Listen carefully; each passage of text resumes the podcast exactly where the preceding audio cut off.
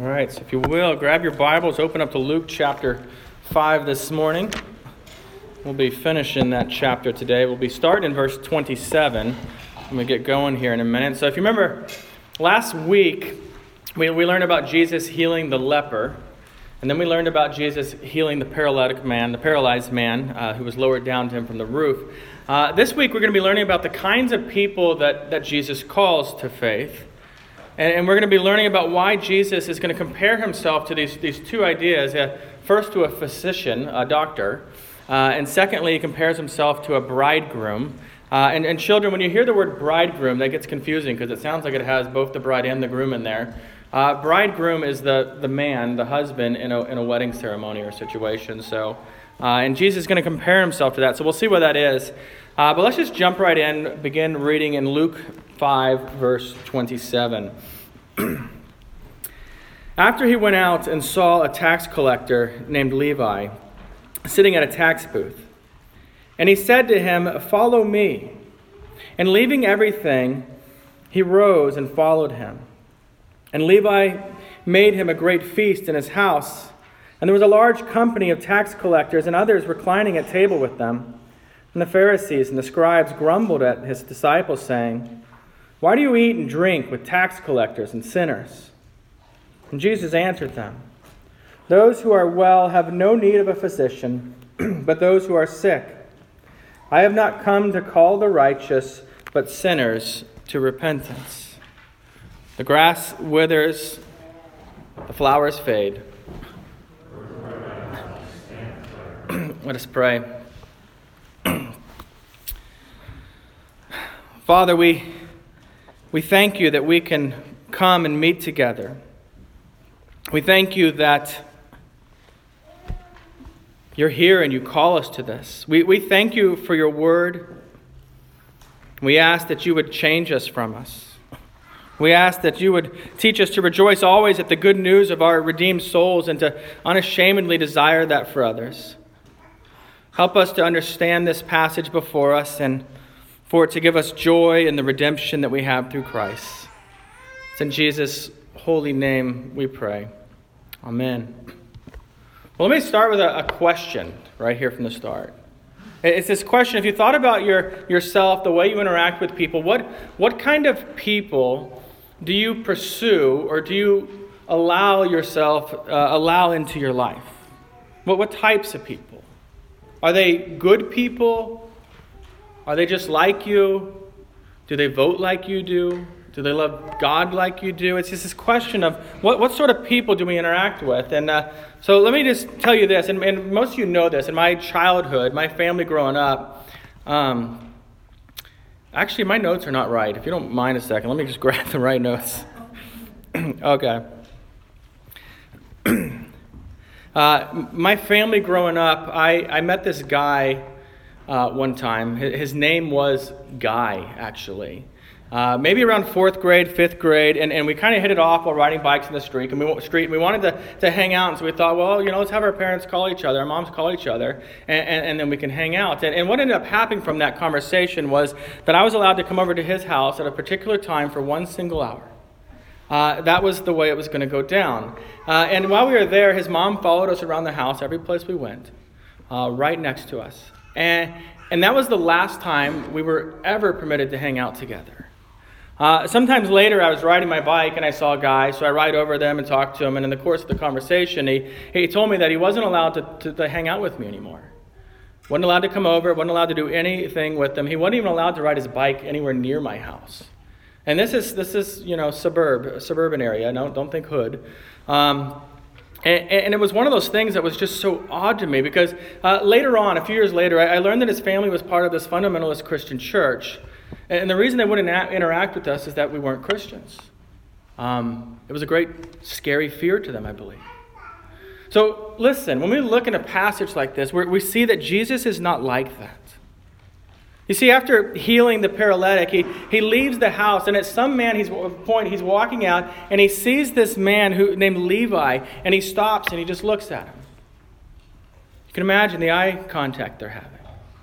Now, Levi is a, tax collector, and, and we tend to just think, okay, another profession, but there's more to it than that. Because in, in Rome, the way that tax collecting worked was this uh, a person would bid on a region, like this region uh, is the region I want, and one person would say, you know what, I think I can get $90,000 and, and give it to you, to the government in taxes. And the next person says, no, I think I can get $100,000, and, and the highest bidder is the one who would be given it. You know, you, you win this region, you're the tax collector for this region, and, and, and and they get to, the authority of the government behind them to go and do this now. Now, at the end of the year, they had to pay the government whatever that number was they bid. And so the, the tax collector would have to give $100,000 if, if that's what it was. But then everything over $100,000 was his to keep.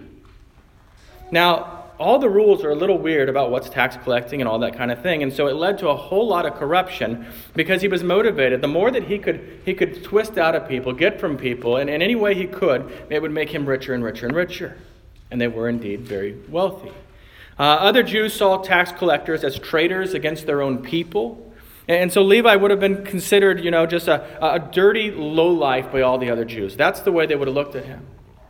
And, and yet, he hears this, this holy man, right, named Jesus. That's all he knows about him. And he's looking at him with such a, a contemplative look that Levi, you know, may have been nervously wondering, what does he want with me? Why is he looking at me? And then there's this, you know, we, we see here in this story then that it reminds us that, that absolutely anybody can receive faith. Anybody you know. Jesus says to this disgraced sinner, Follow me. And the call of Jesus compels Levi to come to Jesus. The call of, of Jesus is what our, our affirmation of faith this morning uh, called effectual calling, meaning that the, the call the call creates the response. The same is true for, for all of us right? If you're a Christian, if you're facing Christ, at some point in your life you were, you were told the gospel, you learned it. Maybe it was reading in Scripture or someone preaching or teaching or, or someone just answering all your questions about Jesus, but at some point, by the inward compulsion of the Holy Spirit, you responded and you followed the Lord Jesus Christ. That's what happens, right? That's what happens here with Levi. And just like the four fishermen we saw at the very beginning of this chapter, Levi leaves everything and follows Jesus. Everything. What we're beginning to see as Jesus is calling his disciples is that there is no kind of following Jesus. It doesn't exist. There's not a, well, I kind of, kind of I follow him. His, his call is an invitation to, to total commitment. So, with this call of, of Levi, who's later going to be called Matthew, uh, which is the name that means gift of God, a beautiful name he's going to have, uh, we, we learn, though, here, though, that, that Jesus calls all sorts of people. And, and so, there is literally no one on this planet right now that is outside the possibility uh, uh of being called to God, of, of receiving the grace of Jesus Christ. There is hope of salvation for literally everybody you know still living. So then Levi's response to this joyous new life that Jesus has given him is, is to throw this great feast, right? This huge party. Then he invites the people he knows, and the people he knows are a bunch of other tax collectors like him. The very fact that he throws this party, this feast, though, tells us uh, again just how wealthy Levi was.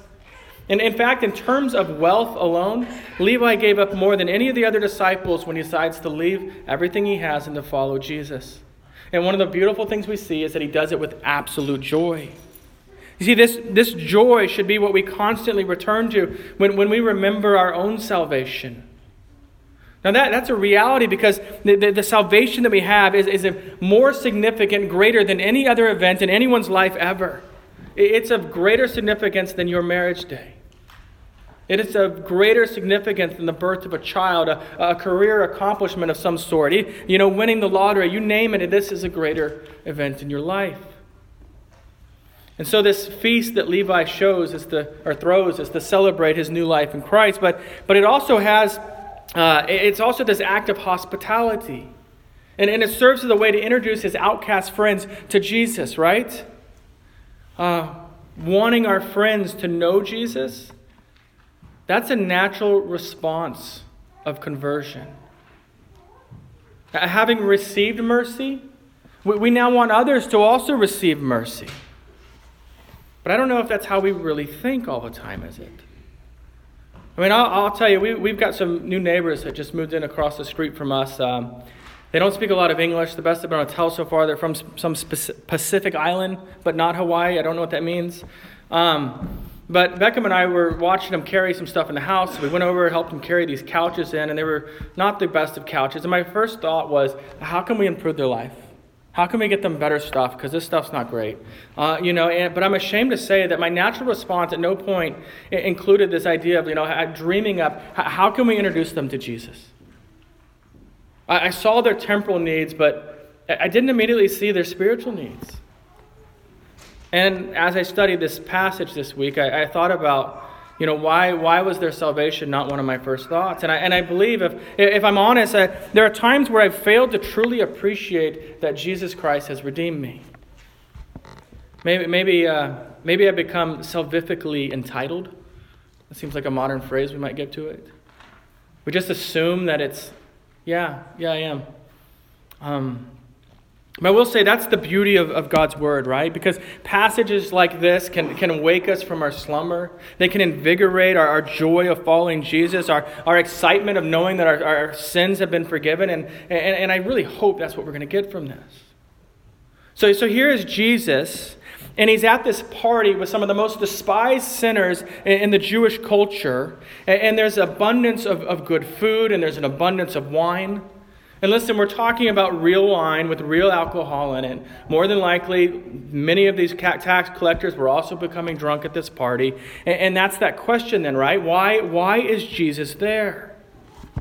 Why is this where he finds himself? That's what the Pharisees and the scribes want to know, right? And so, keeping their distance, they're, uh, they're keeping their distance, and they ask this question, but, but it's not an honest question. It really isn't. It's this, this loaded, grumbling complaint of a question. Why do you eat and drink with tax collectors and sinners? Why? They've already found him guilty for it. The, the Pharisees, you know, they, they believe that if they hang out with sinners, that, that they're all, you know, obvious sinners especially, that that's a shameful thing to do, that somehow that's going to make them unholy as well. I think that's still a great fear of many Christians today. It's easy to look at a, passage like uh, Ephesians 5 17 through 14, which, which, warns Christians, right? Don't have partnership with, with sinners, don't take part in their evil works. And yet, we need to understand there's a world of difference between being partners with sinners and caring about them and reaching out to them and spending intentional time with them and showing hospitality to them and, and wanting to reach them with the gospel. I, I played rugby my freshman year in college. And I don't know if you know anything. I don't know if all rugby teams are like this, uh, but uh, this particular team threw these notorious parties. Um, there were many who would end up drunk at these parties. And, and as a, a, Christian, I was unsure should, should I attend one of those parties or should I have nothing to do with those parties whatsoever? And, and they would invite us at practice and want us to come. Uh, there were some other Christians on the team, and there were two really groups. One, one group of them refused to associate with the team outside of practice and games, and I was talking to some of them, and they advised me don't go to those parties, don't have anything to do with it, because if you do, it's going to hurt your witness. In other words, if, if people heard that you went to one of those parties, they'd assume that you're not a genuine Christian. Everything you had to say about Jesus would be of no, no use, no value. But there were a few other brothers in Christ who told me, you know, when we go to those parties, we don't get drunk. We don't even drink. But we laugh with them. We have great conversations with them. We take care of the guys when they get themselves into some kind of trouble. And then he told me our, our, our presence at these parties doesn't harm our witness. Our presence at these parties and in our care for them as Christians, living like Christians in that environment, that, that is our witness. We find ourselves in a place where we can actually talk to these people about, about Christ. And I ended up going with that small group of guys who understood the Great Commission in that way. And, I, and we had each other, right? We weren't just foolishly running into one of these situations, but we watched God work in the lives of, of many of those crazy rugby players. And it was glorious to see. See, our, our passage today was, was part of the reasoning for why we're willing to go to those parties. Because remember, the, the Pharisees asked Jesus, Why are you at that party? That's what they wanted to know. Jesus' ultimate answer there is in verse 31 when he says, Those who are well have no need of a physician, But those who are sick, that's who needs the physician. Jesus compares himself here to a doctor. Um, because a doctor has to spend time in the presence of sick people, right? You and I, we can, most of us are able to stay away from sick people, and that's how we protect ourselves. But, but the doctor has to actually be in their presence. He has to risk that to bring healing. That's, that's why Jesus does this. Jesus is at the party because these people, they need the hope that is found only in Jesus and nowhere else. It's important to remember that salvation isn't found in right behavior. Salvation is found in Christ. And here the Lord is, is modeling how we're to interact with the lost now, you know, in, in that way. So, how you and I practice hospitality, how we engage with, with, with sinners in the way that this refers to sinners, right? How we fail to practice hospitality or, or engage with sinners, all of this reveals a bit about what our understanding of the gospel really is. Jesus did not come primarily to stop us from sinning. That's a result, right? That's something that happens as we are sanctified. But he didn't come primarily to stop us from sinning, but to die for sinners. It is your hope in, in right behavior or in right associations, or it is in the righteousness of Christ that's received through faith? Jesus then ends this conversation with those now famous words, right? I, I've not come to call the righteous, but sinners to repentance. Now, now, Jesus is not saying here that the Pharisees are really righteous. You, you could almost read that here, right? You're righteous. That's, I'm not here for you. In, in current terminology, right, the terms my, my children sometimes use, this is a, an ironic burn on them, is what's happening. Did I use that right? um, these Pharisees just think they're righteous. It's a self righteousness. They're impressed with themselves. They're, they're like the Black Knight in Monty Python. Sam rolls his eyes at that, but uh, you know, he's had both his arms and his legs chopped off, and he's on the ground and he's still talking trash. You know, it's, it's but a flesh wound. I'm invincible. That's the mentality here that, that these Pharisees have.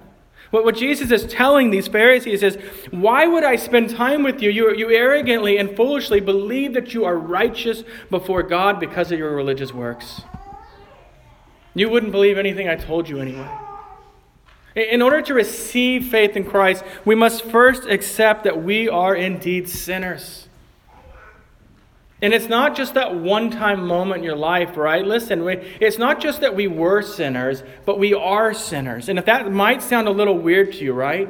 Consider this, though. The Apostle Paul, when he's much older and he's mature and he's writing to Timothy, a, a younger pastor that he's trying to encourage, and in 1 Timothy 1.15, he says, Christ Jesus came into the world to save sinners, of whom I am the foremost. Not I was the foremost, and look where I'm at now, but I am the foremost. He understood the depth of his sin. Christians who understand their own sinfulness and, and, you know understand the grace of God. And in fact, they, they never lose the joy of being redeemed. They, they don't lose sight of others' need for the gospel because it's so freshly in their own understanding of their deep need. Let me ask you, uh, you know, you're either a, a, member here, or many of you have actually seen when we've had the, the membership vows. Any of you remember what your first vow was? Just throw your hand up if you do. Okay, a few of you. Way too few of us actually know what vows we made. I won't ask you about your marriage vows. so here's the very first vow that you make when you come to be a member. Do you acknowledge yourself to be a sinner in the sight of God, justly deserving his displeasure and without hope, save his sovereign mercy, right? Accept his sovereign mercy. The, the basic idea here is that you cannot be a good person, you cannot be a, a righteous person, and become a member of this church. Only sinners are accepted. That, that's the idea there. The, you know, the real question, I think, for us then is, is this Is it possible that, that we've confessed with our, our words, with our mouths, right? That we understand, yeah, indeed, I am a sinner. I, I know that's the right thing to say, and we say it, but we don't truly believe that in our hearts. Understand, Christians certainly have the righteousness of Christ imputed to us, given to us. Yes, we are truly saints of the Lord. That is an absolute fact if your faith is in Christ, but we're also still sinners. And yet we're so prone to forget that part. to forget we daily need Jesus, and thus to rejoice that we daily have Jesus. So I want to look at one more aspect of Jesus' words, and, and then we're going to move on to the next section, which I, we haven't read yet. I forgot to tell you that at the beginning. Um, there is this, this mental or this, this idea, this cultural image of Jesus that's just in our wider American culture. And, and to be honest, America loves Jesus in this image, right? You, you've probably seen this. The idea is that it starts out very biblical and it's based on this passage, right? There's Jesus and he's with sinners and he's conversing with them and he's laughing with them and he's enjoying their presence. But, but that's where this cultural idea of Jesus stops. It doesn't include verse 32 in our passage here. It, it neglects the truth that while, while Jesus does give his time to notorious sinners, he, he does so with a gospel love. And by that, I mean he, he calls them to repentance. He doesn't just hang out with them for the sake of hanging out. He calls them to repentance, to confessing their sin and turning to Him where grace is freely given. For, for us, that means if we tell others about Jesus, if we tell about his, his love, but we don't mention repentance, then we're calling people to something less than what the true gospel is. You got to understand what the, what the mode, what the purpose of Jesus interacting with people is. So then let's, let's read the next section. It's going to begin in verse 33. I hope you have your Bible still open. Uh, if not, you can just listen. The, the Pharisees are, are speaking again. They respond back to Jesus. Uh, and here's what they say They say, The disciples of John fast often and offer prayers. And so do the disciples of the Pharisees, but yours eat and drink. And Jesus said to them, Can, can you make wedding guests fast while the bridegroom is with them? The days will come when the bridegroom is taken away from them, and then they will fast in those days. So, this accusation that they're making to Jesus' disciples is this Y'all don't take religion serious. You don't do the things you're supposed to do. And they're basing it because right now you're at this party with these people. But look how serious we are with our, our fasting over here. Now, in the Old Testament, the, the only time that fasting is commanded is for one single day every single year. It's for a festival called uh, Yom Kippur, uh, which is also known in English as the Day of Atonement. Uh, you can learn about it in Leviticus 16 if it really interests you, but it's just the only time that, that fasting is commanded. And, and while there are other places in the Old Testament where fasting occurs, where it's practiced, uh, there, there's three other reasons. One is uh, along with prayer during a major crisis right? Something huge happened. Let's fast. Let's go to the Lord in prayer. Uh, it also happens during a time of mourning. Someone has, has died, something has been lost, and during that time of mourning, they'll fast. It, also happens during a time of confession and repentance you know, the, the tearing of the robes. And, and Lord, you know, we, we, we've been, it's been brought to our attention just how much we've sinned against you, God, and it's during that time of repentance. Uh, repentance and preparing for the coming of Jesus, that's why John the Baptist's disciples, are, are fasting. That's why they make that reference to them. But the Pharisees, they're fasting for a different reason. They're fasting because they, they want to show everybody just how religious they are. In fact, they, they added, you won't find it in Scripture, but they added this rule that said all, all good Jewish people are going to fast every Monday and every Thursday. That's the day to fast. And, and so every Monday and Thursday, the, um, some of these Jews who just had this self righteousness about them wanted to make sure everyone knew that they were fasting. And so they'd be completely gloomy and just make sure everyone knows, oh, he's fasting, he's really holy. You know, that sort of thing. Um, but notice here, Jesus does not condemn fasting, he doesn't. Remember back in chapter 4, Jesus himself fasted 40 days out in the wilderness. In Matthew 6, verse 16, Jesus gives instruction on when you fast, assuming that Christians are indeed going to fast. He, he doesn't condemn fasting. And, and so, what we're seeing here is Jesus is not having a problem with fasting, but the issue is that this is not the proper time to fast. And so, he explains this by comparing himself to a groom, right? Bridegroom, groom, the man at a wedding. This is significant because all throughout the Old Testament, we, we see God the Father who is, refers to himself as, as the groom, as the husband of Israel. And beginning here and woven throughout the entire New Testament is this image of, of Jesus as the bridegroom of the church. This image teaches us a few things. First of all, it teaches us the, the tender love by which Jesus loves us, his people. It also tells us that we have a part in everything that belongs to Jesus. You know, just like a husband traditionally gives his, his wife his name. You know, just like a, a husband and, and wife would have equal ownership of, of property and finances, this, this one flesh union means that everything is shared in that regard. We, we have so much because of our union with Christ. And, and so then Jesus answers them this way because at Jewish wedding parties, they were awesome. They're so much better than ours, actually, because they would spend a week of celebrations. They would take time off from whatever was going on and do that. And, and during these celebrations, the people would eat great food and they would drink good wine and they would joyously laugh with each other. But one thing that they never ever did is they never fasted during a wedding. And they didn't do it because that would absolutely hinder the joy of, of everyone else involved, including themselves. And, and so his point, Jesus' point here, is that, that since Christ is here, the bridegroom is here, salvation has come, and, and thus this is not the time to fast. They're with Jesus. This is not the time. The time for fasting was going to come later after Jesus had been crucified. It was going to come later after Jesus' ascension, right? Uh, today, we live in a time where we both feast at the table of, of Jesus, but we also fast when we seek the Lord during times of repentance, times of prayer, uh, you know, specifically focused prayer. You know, all, all, the while, though, we, we know that we are awaiting for an ultimate feast that we're going to have with the Lord. Uh, Revelation 19.9 calls this feast the marriage supper of the Lamb. When we partake of the Lord's Supper, it's this tiny little taste, this tiny little picture of this huge feast that we'll have with the Lord someday. So let's read the last section. This is some of the, the more confusing things you'll find in Scripture here at first. It'll make sense, I hope, by the end of this. But uh, beginning in verse 36, Jesus is what it's talking about here. He also told them a parable No one tears a piece of a new garment and puts it on an old garment.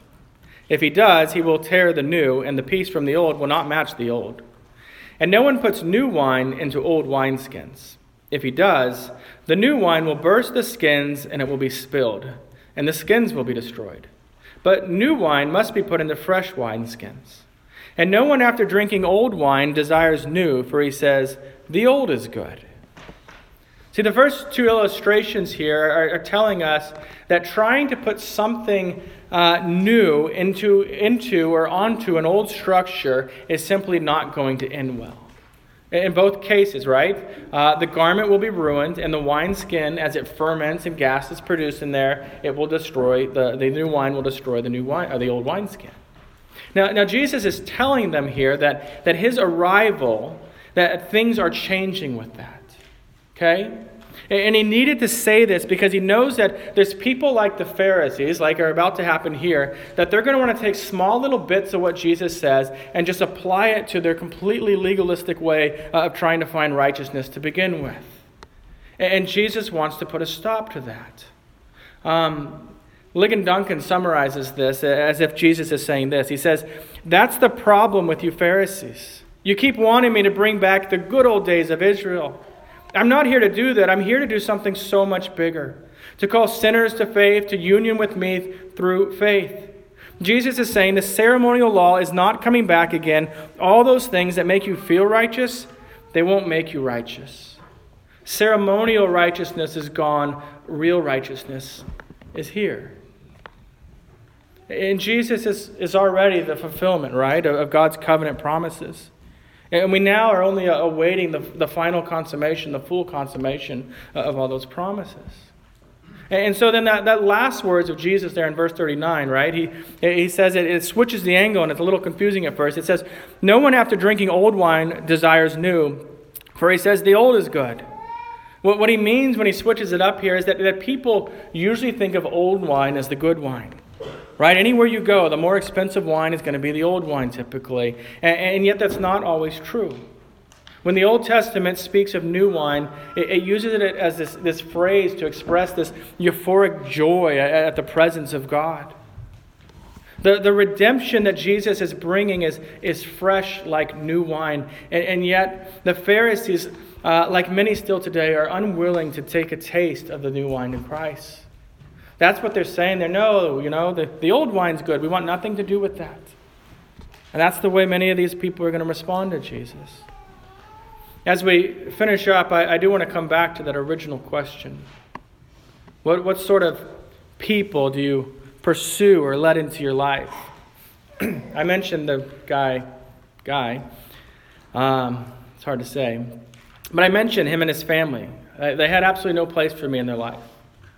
Uh, I can remember feeling rejected, not fully understanding it, when he told me he wouldn't allow to play with me. Why? What's wrong with me? Um, I couldn't put words into it at that point, but I knew it, it didn't feel good. Uh, I will say I, am thankful that there were other Christians in my life, uh, Keith Carpenter and Aaron Armstrong, who befriended me, who invited me into their group of friends, who invited me to their church events, who said, Yeah, you know, come on. Um, we want you to be a part of this. I'm thankful that there were other families who, uh, like the Wendells, who invited me into their home, who invited me around their table to, to share a meal with me. These people have had huge impacts in my own life. It, it was through the hospitality of, of patient Christians in my teenage years that I was introduced to Jesus. And I'll, I'll be eternally, literally, eternally grateful to the Lord for the work that He did through those people.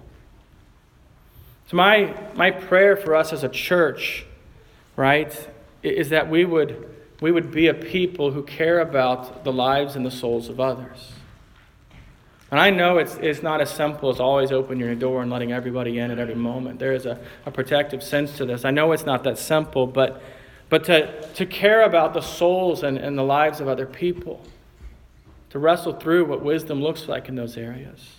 That, that's why, if you take your bulletin real quick and you turn back to the very front, if you've been here a while, you probably don't even read it. You don't even notice it anymore. But that's the reason we have this quote on the front of our bulletin that says this. And, and we're going to close with that. It says, To all who are spiritually weary and seek rest, to all who mourn and long for comfort, to all who struggle and desire victory, to all who sin and need a Savior, to all who are strangers and want fellowship, to all who hunger and thirst after righteousness, and to all who will come. This church opens wide her doors and offers welcome in the name of the Lord Jesus Christ. Let's pray. Lord God, we, we do. We ask for wisdom wisdom to know when to reach out to people unlike us, and how to be wise so that we don't harm our own faith or that of our family. Lord, give us wisdom, for we want to reach the lost, and we wish to be hospitable, and we desire to be used for the gospel. And, and what that looks like is not always simple. So give us confidence in your word. Give us confidence in the the work of the Spirit in people's life. Give us wisdom to know how to uh, apply these things to each and every situation in our lives. We pray this in Jesus' name. Amen.